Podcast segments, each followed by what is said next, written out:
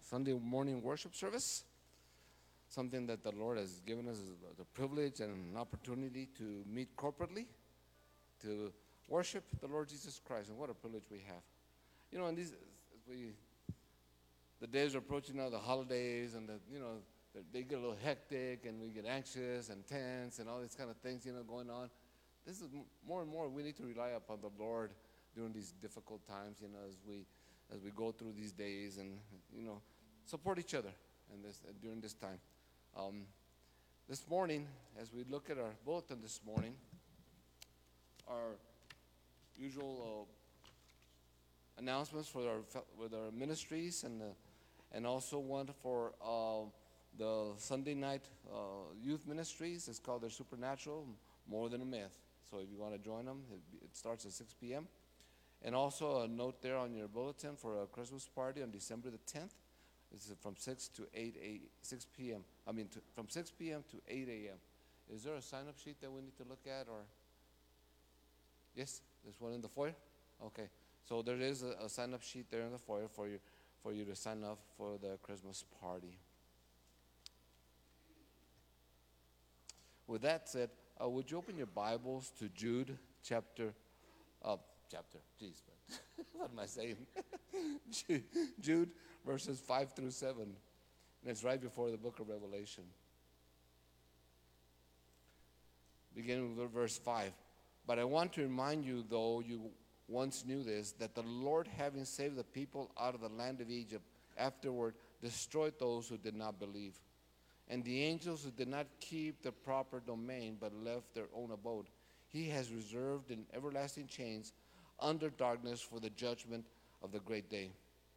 As Sodom and Gomorrah and the cities around them, in a similar manner to those, to these, having given themselves over to sexual immorality and gone after strange flesh, are set forth as an example, suffering the vengeance of eternal fire. Let's pray this morning. Our Father God, we come to worship, we come to praise you, we come to lift up the name of Jesus, Father. But it is through Him, Father, that He gives us life and He helps us through our lives, Father. And He even helps us, Father, to do things, uh, to change, Father, in a way that you would want us to, to do, Lord, and to serve you. And the, you raise up people, Father, to serve you in many ways and fashions, in vocations. And Father, we just pray that um, as we close, as we um, get near you, Father, you will reveal uh, these ministries, per se, to those that are, are serving you, Father, and, and loving you, and, Father, just praising you, Father, for who you are. Because we know that you're a good, good Father, and you provide to your children, Father, in abundance, in many, many different ways. You go before us, you're after us, and all around us, Father, you are ever present. And we thank you for that, that we're not alone and that we can also not, not only that we're not alone, Father, but we can depend on one another as believers in Christ as support basis, Father, and even forming disciple groups, Father, to help us in the ministry, help us to ser- learn how to serve you, Father, in many different ways.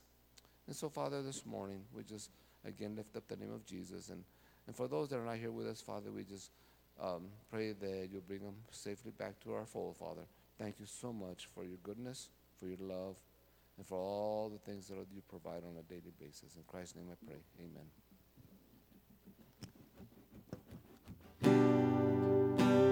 Good morning. Would you stand with us for a time of worship?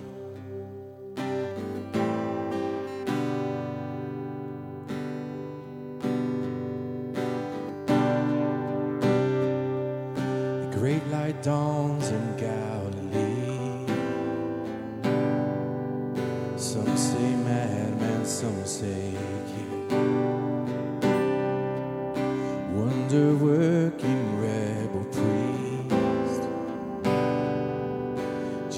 Jesus Christ of Nazareth. He knew well what it would take to free us all from sin and grave. A perfect man would have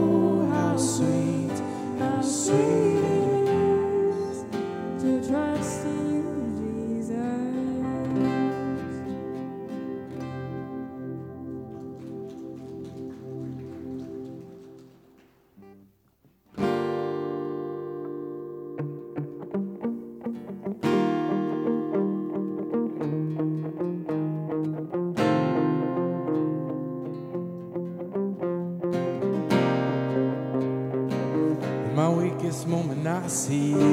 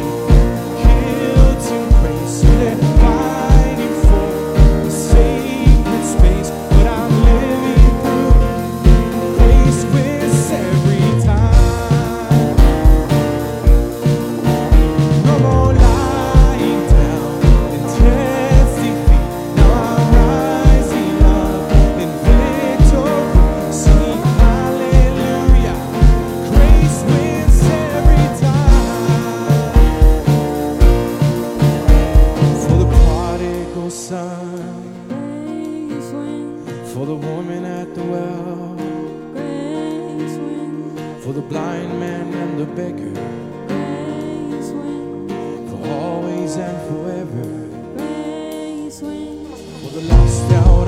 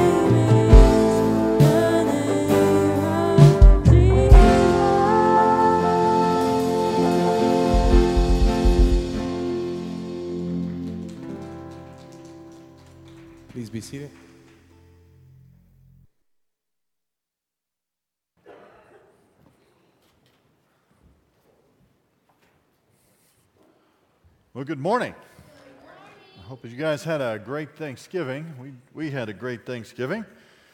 Uh, hope you're not still comatose, right? I have to keep repeating to myself my holiday mantra feasting is biblical, gluttony is not biblical, right? So I took a break from carnivore. We couldn't figure out how to make the green tomato and the apple and the pumpkin and the pecan pie carnivore. So I had to adjust. But I had a good one. I think I'm recovered from the coma anyway. I did have a little bit of one, but I hope that you guys enjoyed that time. Uh, and we're going to continue on. Children, you guys can go to children's church uh, if it is, it is that time, if that's what you're doing today. Remember, parents, your kids are always welcome in big church. That's up to you, but we do have that available um, to you. Uh, generally speaking, we have all classes three Sundays of the month, and on Communion Sunday, we keep the, the big kids in here as kind of a, a transition into big church, kind of exposure to it, right? We have, years ago, I was on staff at a church, and I had an, uh, another staff member approach me and ask me to start children's church for college and career grown ups. I said no. That's not within my value system. If you're a grown up, you can come to grown up church, and uh, we, we don't need to extend adolescence by creating children's church for college students. Y'all didn't say amen. I know you said it on the inside. It's okay. Um, they're, they're grown ups, right? And we need to start treating them like grown ups. Um, so we're trying to transition them that way. Uh, I do want to remind you oh, well, one thing. You may wonder did Pastor Josh lose his ever loving mind because there's no candles lit? Um, we have decorations for Christmas. We have decorations for Advent, but t- this is the one year out of like six or seven in a row where the Sunday after Thanksgiving is not the first Sunday of Advent. So we're not lighting the candles yet, or we're going to run out of candles. So this is not an Advent Sunday. Uh, coming up in January, I want to remind you, men, we haven't started advertising that, but January 6th, we are uh, having a men's breakfast uh, here. Uh, so keep an eye out for that. It'll be on a Saturday morning, um, and uh, hope that you will make, uh, make that a priority. Uh, but let's pray before we begin. Father, we thank you uh, for this day. We thank you uh, for the privilege that it is to come and worship you together. We thank you that we are able to do this in our country, for the freedoms that we have. Um, Father, we, we know that our country, as tumultuous as it feels now, is not among the most in the world right now. We pray uh, for the church in those places, um, for endurance, perseverance, uh, for comfort, for wisdom. Uh, and Father, we do pray for your covenant people, Israel, uh, this morning as well. Um, and pray uh, for successful righteous violence uh, to bring peace on their behalf and to their benefit in their land. And we pray those things unapologetically here. Uh, we pray a blessing on your time, our time in your word, and pray that you would give us discernment and ears to hear what it has to say to us today. In your son's name we pray. Amen. Uh, so we're, we're continuing in 2 Peter this morning. Um, we are going to take our, our customary, oh, now i got to find my old man's glasses in there uh, just in case. Um, our customary Advent break uh, starting next Sunday, but today we're going to continue um, in 2 Peter because it is important, right? We're, we're talking about growing in grace. There is never a time where growing in grace is a done deal. It's there's never a time for a believer uh, in which you stop growing in this life. You are not perfect, you're not done.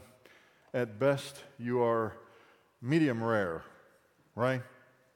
Not well done yet. Well done is for uh, good and faithful servants, not steaks, we say in the, in the meat world, right? Amen? All right. There are some people that are still doing that. I heard a new category for steak, by the way. This is free. Someone called it a blue steak. You know what a blue steak is? Rarer than rare. I never heard that category. There are people that might as well want it still mooing.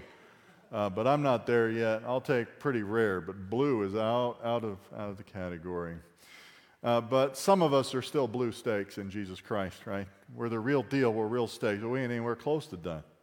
Uh, nowhere close to there. So we need to be growing in grace. This is something that is universal, and that's reflected in how Peter talks about his audience. Uh, remember, the di- contrast between 1st and 2nd Peter is primarily one of audience at the very beginning. He addresses specific believers in specific dispersed locations geographically in 1 Peter. Here, he simply addresses believers, those who have received a like faith such as ours. And so this is for everyone.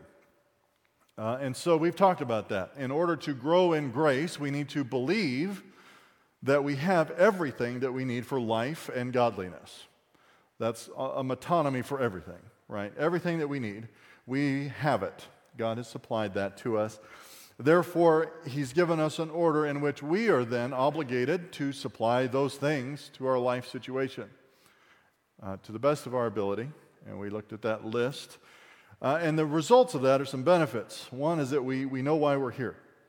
We know what our vocation is when we follow the system, the program, right? And so that we're going through the list of things, applying it, and it's, it's cyclical, right? It even starts with the cycle. Do your best, learn more, grow in knowledge, and then do your best again, consistently, fervently, with endurance. Important things. Um, one of the benefits also is that we can understand the place. Well, actually, there isn't a place for novelty. We can understand the dangers of novelty. And in the teaching of Scripture, uh, as we're subjecting ourselves, we're discerning between what is a true message from Scripture and what is false.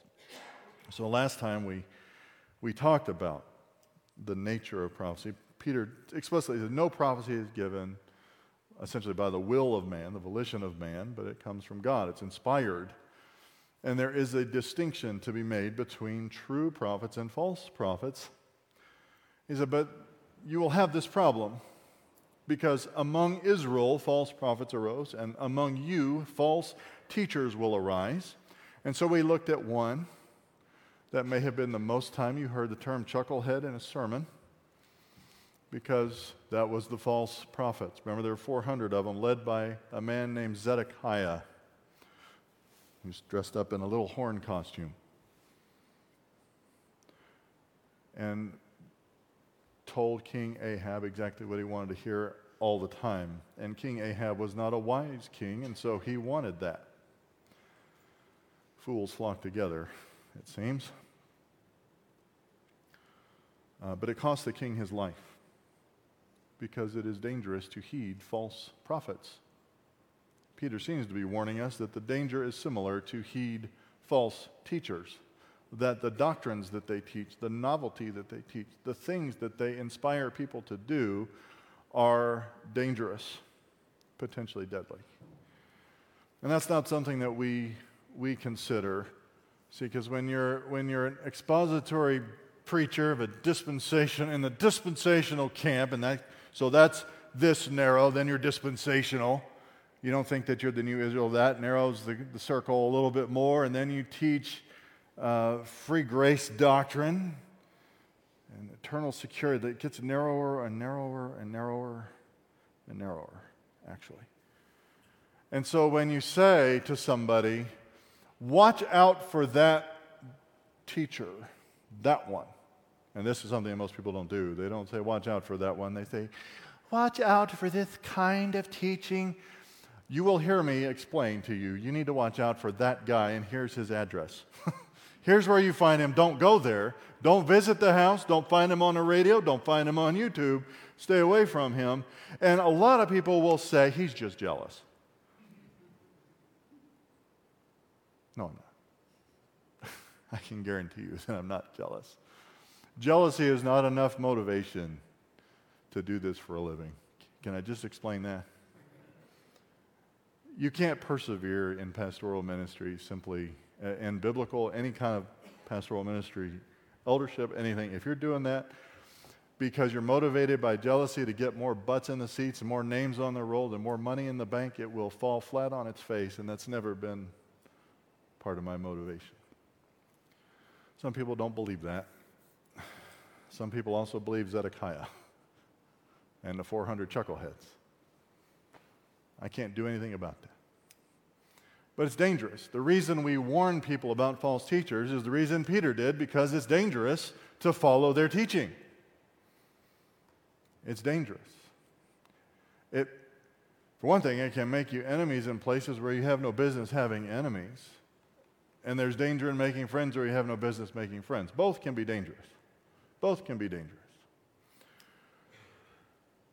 You know, there, there is a, a, a doctrine, right, that, that's out there in the United States that kind of insinuates that the United States, not just the church, but the United States is essentially now the covenant people. Well, you know who else says that? The Latter day Saints, the Mormons say that. And you just got into bed with them by saying that. So don't say that. It makes friends where you don't have any business making friends. That's one example. There are many. But y'all want to get to lunch sometime today, don't you? You got some leftovers called in your name. A little bit of turkey, a little bit of gravy, some cranberry sauce, maybe some pie left. You want this to get not be all day, right? That could happen. That's dangerous. That's why we warn people. That's why Peter was warning people. But people sometimes wonder when I tell them that, how, how can God have provided this much? How, is, how am I supposed to believe that that is sufficient? Because I don't feel sufficient. I don't feel, that's the wrong F word, by the way. Feeling and faith is what I'm talking about. Y'all get your minds out of the gutter. That's the wrong, uh, you, you need to change your F words out in your mind. Feelings need to be replaced by faith, okay? Because none of us feel sufficient. Do you feel feel sufficient all the time? No, that's part of the process. You're not supposed to feel sufficient. You're supposed to believe and have faith that this is true. But Peter doesn't just say that, he gives us some persuasion that these are the benefits. He gives us some examples. We talked about one. That was my example, my illustration of the dynamic, but Peter gives us some more here. Uh, he says in verse 4, giving the examples, right? He's explaining the process. God is going to hold them accountable. He's keeping account. Don't follow those. They're, that's swift destruction. Don't follow the false teachers. But he says, here's some reasons why. For if God did not spare angels when they sinned, but cast them into Tartarus, not hell, that word is not Hades, but cast them into Tartarus and committed them to pits of darkness reserved for judgment, and did not spare the ancient world, but preserved Noah, a preacher of righteousness with seven others, when he brought a flood upon the world of the ungodly. That's the first example. They're tied together. They're actually two separate examples because Peter is trying to explain two principles, and that is that God is not failing to judge unrighteousness and wickedness in the world simply because he doesn't do it on your timetable. You would like it done by Wednesday. Yeah? I think it was Robert Heinlein. Do you know Robert Heinlein? Science fiction author. Said they wanted it good and they wanted it Wednesday. Take one or the other. Do you want it good or do you want it Wednesday? You want to wait for God's timing and have the complete and total just and righteous judgment on unrighteousness? I do. But I have to remind myself that that doesn't necessarily mean it's going to be done by Wednesday. So he has two illustrations. It's talking about a specific instance, and it's not talking about the angels in rebellion being cast out of the presence of God out of heaven. Very specific. Um, he's, Jude references what Ernie read earlier. Um, this is not talking about when Satan was ejected from his rank in the Lord's host, right? But Jude and Peter reference this thing, this instance, that they abandoned their abode, their proper abode. Um, and that connects it back, in my understanding, to Genesis 6, in which we're introduced to the Nephilim, right? The, the sons of God saw the daughters of men, that they were beautiful, went into them, and that produced what we know as the Nephilim, sometimes called the Anakim, Rephaim, all the, the mighty men. Um, I am not one of them. Every time I go somewhere to like an orphanage or somewhere, Jacob can point this out. We, we've done this together. I'm always Goliath for some reason. I never get to be David. But I'm not a giant. I'm just ridiculously large, especially in El Paso. But that's the idea. These giants, right? That was the production of that. And this is a particular punishment that is pronounced on them it is not applied to the whole group of fallen angels, it's applied to the ones that did this, that, that had a sexual reproductive relationship with human females. Oddly enough, there were, they knew who the females were. Our society no longer does that, huh? Right? They didn't have to come down and say, What is a woman? They knew that these were the daughters of men. They did that, and it was a sin for them to do that. And their freedom of movement was taken away. They were bound in Tartarus. That was a very specific word, Tartarus. This is actually a, a participle, meaning um, that it, what would be an example of this? We don't say Kleenexed something, but that would be like it, right? For wiping your nose, you might see that. What would we say? Oh, I know. Have you ever unfriended somebody? When did that become a thing?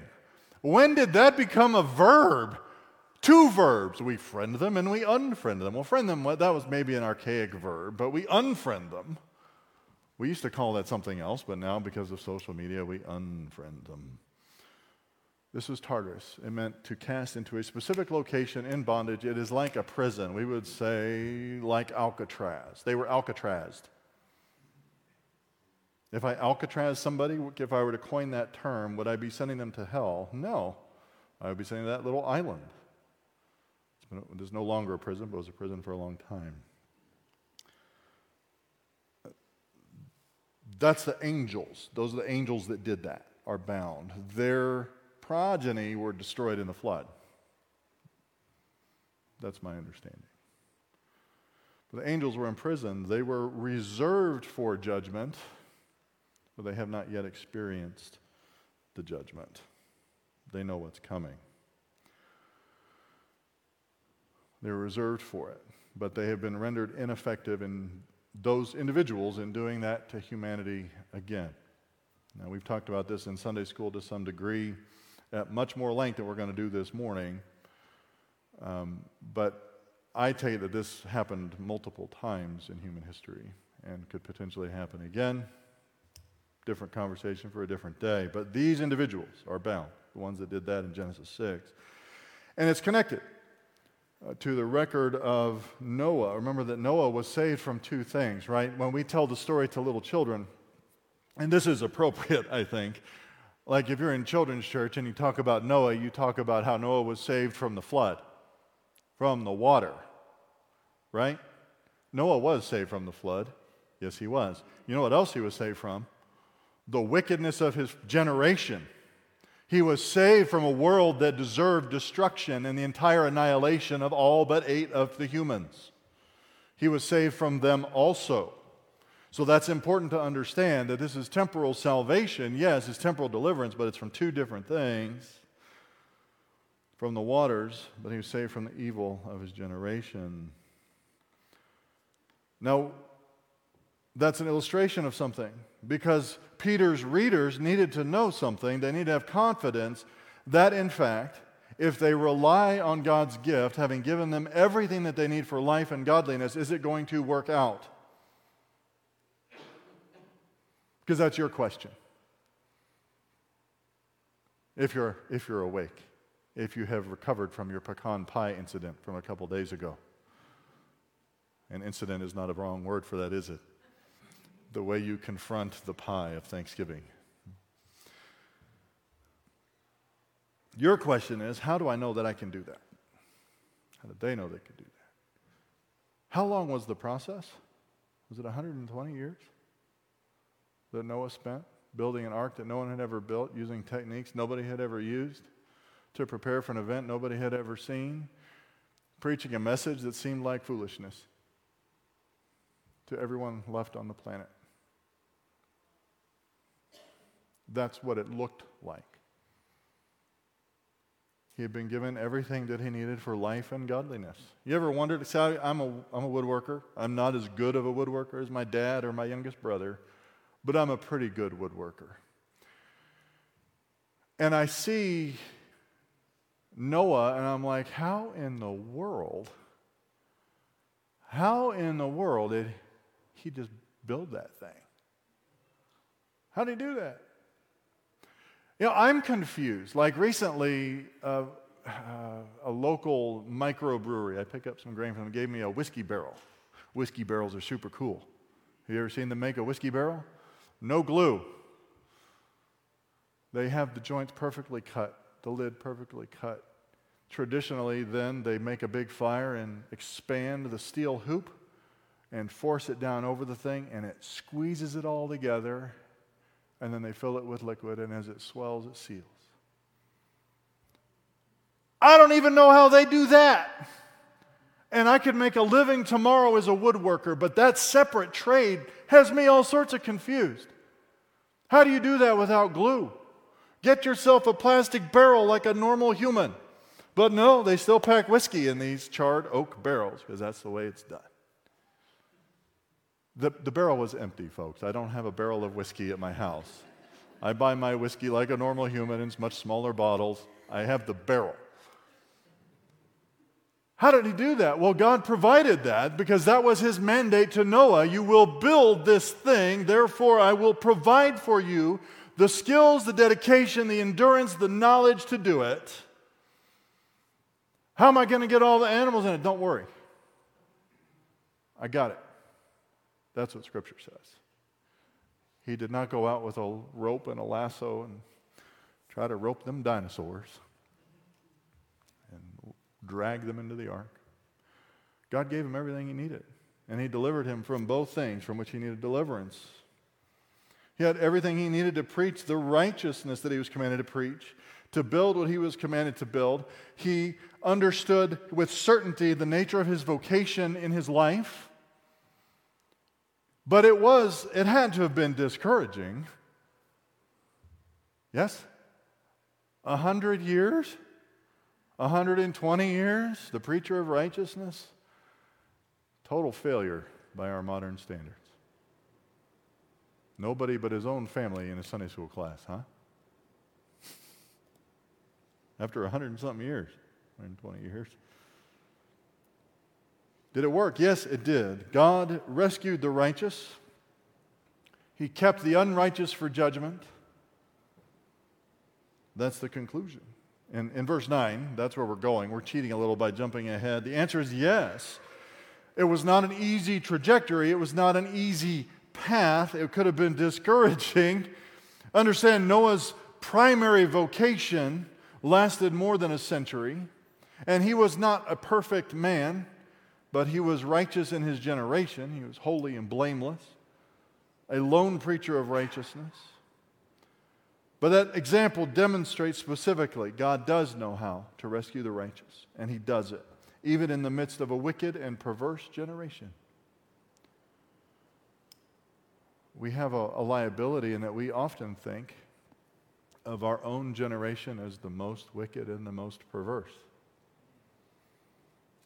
It's wicked and perverse. I'll give you that. It is. Anyone want to argue? We'll have to take it outside. No, it's okay. We're wicked and perverse. Our generation, all of them are because they're all full of humans. Humans are wicked and perverse. But we don't have, we, we can't lay claim to being the most wicked and the most perverse. Actually, only one generation was struck down like this, wasn't it? But Noah was rescued. I don't think we can rival the depth of depravity. I'm thankful that the Bible doesn't go into all the details of the depravity of Noah's generation and the world that it was in. There are things that I'm thankful that the Bible doesn't tell us. I am thankful, for instance, that the Bible does not tell us or even try to tell us the depths and the breadth of the absolute glory of eternity. Because I think I would just find a recliner in comparison. It would be really hard to get up and get motivated, I think. What do you mean? What, what am I doing here? Well, that's part of God's plan, part of God's testing, part of God's training, part of the discipleship that we have. We have to trust Him that He's revealed what we need to know. Again, He's given us everything that we need for life and godliness and a full understanding of the depravity of Noah's generation and the glory of eternity is not necessary for us right now. He's given us what we need. What about the next one? And if he condemned, verse 6, and if he condemned the cities of Sodom and Gomorrah to destruction by reducing them to ashes, having made them an example to those who would live ungodly lives thereafter, judging the unrighteous, right? And if he rescued righteous Lot, oppressed by the sensual conduct of unprincipled men, for by what he saw and heard, that righteous man, while living among them, felt his righteous soul tormented day after day by their lawless deeds. It gives us a little more information. Because sometimes you might think, Lot's kind of a dummy. Lot's kind of a dummy, isn't he? Why, why, is he living in Sodom and Gomorrah? Do you know how many times Sodom and Gomorrah is mentioned? It's, it's a bunch. I didn't even count. They will be, it's a simile, a biblical simile throughout Scripture for something that is never going to exist again. See, hellfire and brimstone, I, sometimes I get told, you ought to preach a little more hellfire and brimstone. Hellfire and brimstone is not preaching in Scripture, it is God's direct judgment on, hum, on a chunk of humanity from which they never arise again. Now, you show me a biblical mandate to do that in Scripture, then maybe I'll preach like that. Most of the people who get a kick out of that really jack up the gospel, so I don't emulate that.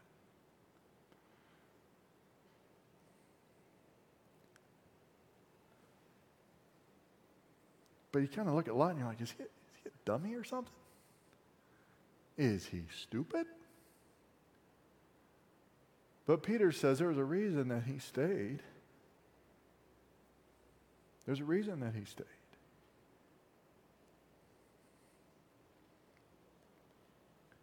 His soul was tormented by the wickedness around him. His suke, right? His righteous soul was tormented day after day by their lawless deeds. I only know one character of a person who stays in a place like that somebody who is in ministry, maybe a pastor in our terms or a missionary, somebody who was hoping righteously that some would repent. That's what Peter kind of tells us was going on. And it was why he was reluctant to leave. Remember that he was kind of reluctant at first, and the, the messengers had to say, No, it's time leave now.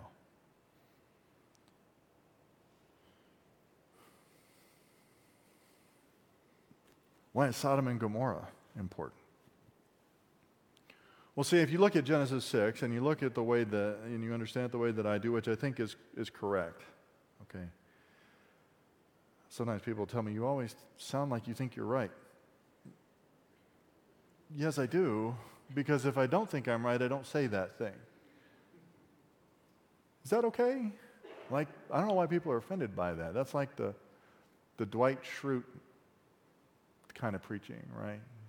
When I'm about to do something, I ask myself, would a stupid person do that thing? And if the answer is yes, I do not do that thing. I might have gotten that a little wrong, but that's the general idea. I, I try not to talk if I'm not confident about what I'm saying, or at least I, I do say, hey, I'm thinking about this. But if you take Genesis 6 that way, you might come up with an erroneous conclusion, which is that sin was, again, inserted into human experience by angelic lust. And that without that, sin wouldn't really be an issue. Of course, you're ignoring some, some information in Genesis at that point. You know that. But you could get that if all you read was the serpent in the garden. In Genesis 6, you've got the serpent lusting after God's likeness and sovereignty, position, all that. And then you've got these angels lusting after the daughters of men. Sodom and Gomorrah says that that went both ways.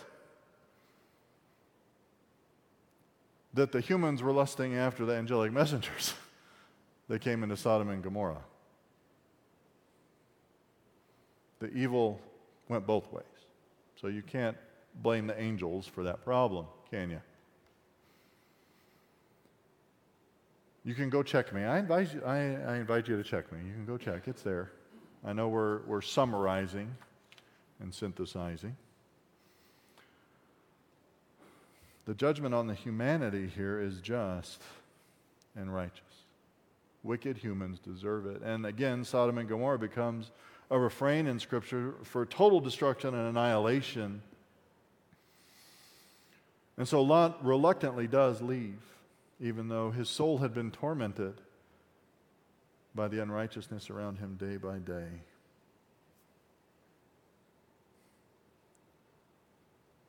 With his family and they obeyed. They had everything that they needed for life and godliness, and all of them embraced it save one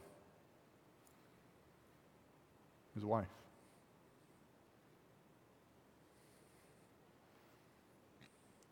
So, does the Lord know how to rescue the righteous? Yes. He does know how to rescue the righteous. Does he know how to guard or keep the unrighteous for judgment? Yes. Did Lot have everything he needed for life and godliness? Yes. In his time, in his context, for everything that God asked of him, every ministry that he had given him to do. You know, you may argue with me about that, but understand Lot was a wealthy man. Do you remember why he was no longer living with, uh, with Abraham? Was Abraham?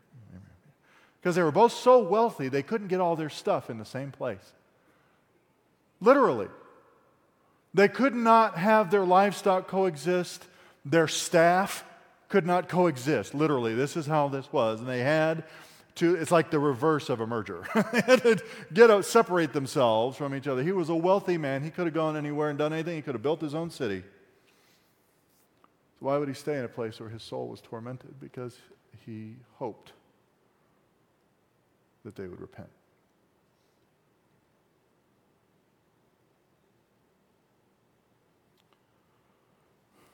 But leaving his wife as a pillar of salt behind him may not have felt like much of a rescue.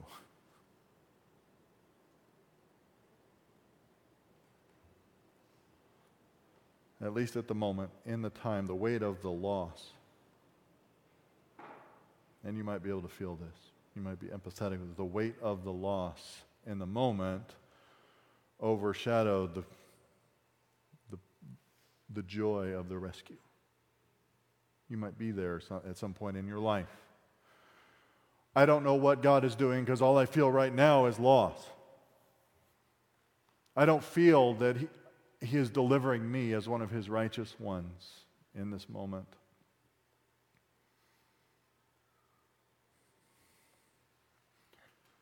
But objectively, God rescued Lot as the righteous from among the unrighteous.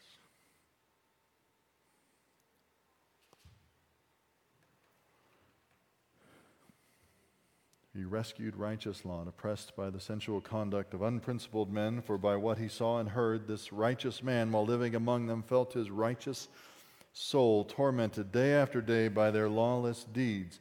If he can do that, and he does it, and he has done it, it's been revealed to us, then the Lord knows how to rescue the godly from testing. Testing. My NASB says temptation. I don't, I don't see the illustrations that Peter provided as God rescuing them from temptation. The word is peirasmos. It's used throughout uh, the New Testament as the testing for the sake of approval. But I'm not sure that what's happening with Noah in, in his lifetime was rescuing them from temptation of engaging in that same behavior that caused the wickedness of their generation. I don't think necessarily that I see that Lot was tempted to engage in the behavior of Sodom and Gomorrah, but they were being tested for the sake of approval. I think that's best here. He knows how to rescue the ungodly from testing and to keep the unrighteous under punishment for the day of judgment. He did do that. He knows how to do it. And whether we like to admit it or not, those situations were far more perverse in many ways than what we're dealing with today. Because they warranted the destruction at that level. And their judgment is not asleep, right? Peter's already told us that. He knows how to do that. He will not test you without delivering you. He won't. He's still doing that. He's still doing that. The same way we need to believe that He's given us everything we need for life and godliness. And the same way that He has provided for us to be certain of our vocation in this life, we need to understand that He is always saving those who are righteous by faith from the testing in our lives. He's always doing that. And He always knows how to do it. Understand that we are not foolish enough or dumb enough to outdo God's discernment, wisdom, and knowledge in rescuing us from our testing. Isn't that comforting? Because I feel really stupid sometimes, really foolish sometimes. Why didn't I see that coming? My stupidity and my foolishness cannot outstrip God's wisdom, sovereignty, and knowledge. Praise Jesus. He always knows how to rescue me, and He's always doing it. And we need to believe that. To understand it, to believe it, that those who are righteous by faith, and that is, that is the righteousness we're talking about. We really didn't stop and talk about that. Uh, I don't want to go into too much detail with Lot, but was he, is his righteousness because he was perfect in his behavior? Nope, not even close. Not even close. Noah? Well, we don't know a lot about Noah until after the flood subsided, but no. Now, some people try to make an excuse for him being drunk as if he didn't know what he was doing. I'm not so sure we can do that. Um, but at the very least, we would know. Their perfection, it wasn't behavioral perfection, it was righteousness that came by faith, which is the only way humans can attain righteous standing before God. These were imperfect people who responded imperfectly, but who had perfect righteousness before God by faith. And guys, we, we do. We tend to think that we're living among the most perverse and wicked generation that's ever existed. We're not. We tend to think that we're uh, living in situations that are so complex that maybe we're, we're outstripping God's ability to actually rescue us and we need to help Him out a little. We don't. We need to believe that He's given us everything for life and godliness, apply them wisely according to our knowledge and the best of our ability to be certain of our vocation, and to discern the character of the inspired Word of God being taught by those who are gifted to do so. And have faith that He is delivering us through the testing that we experience in our lives. That's what Peter's telling us. Let's pray. Father, we thank you for this day. Uh, we give you thanks today for this truth, for this dynamic, that you are good and seeking always and accomplishing the rescue of the righteous from their testing. Thank you for your goodness to us and your grace to us, the life that we have in your Son. And it's in his precious name we pray. Amen.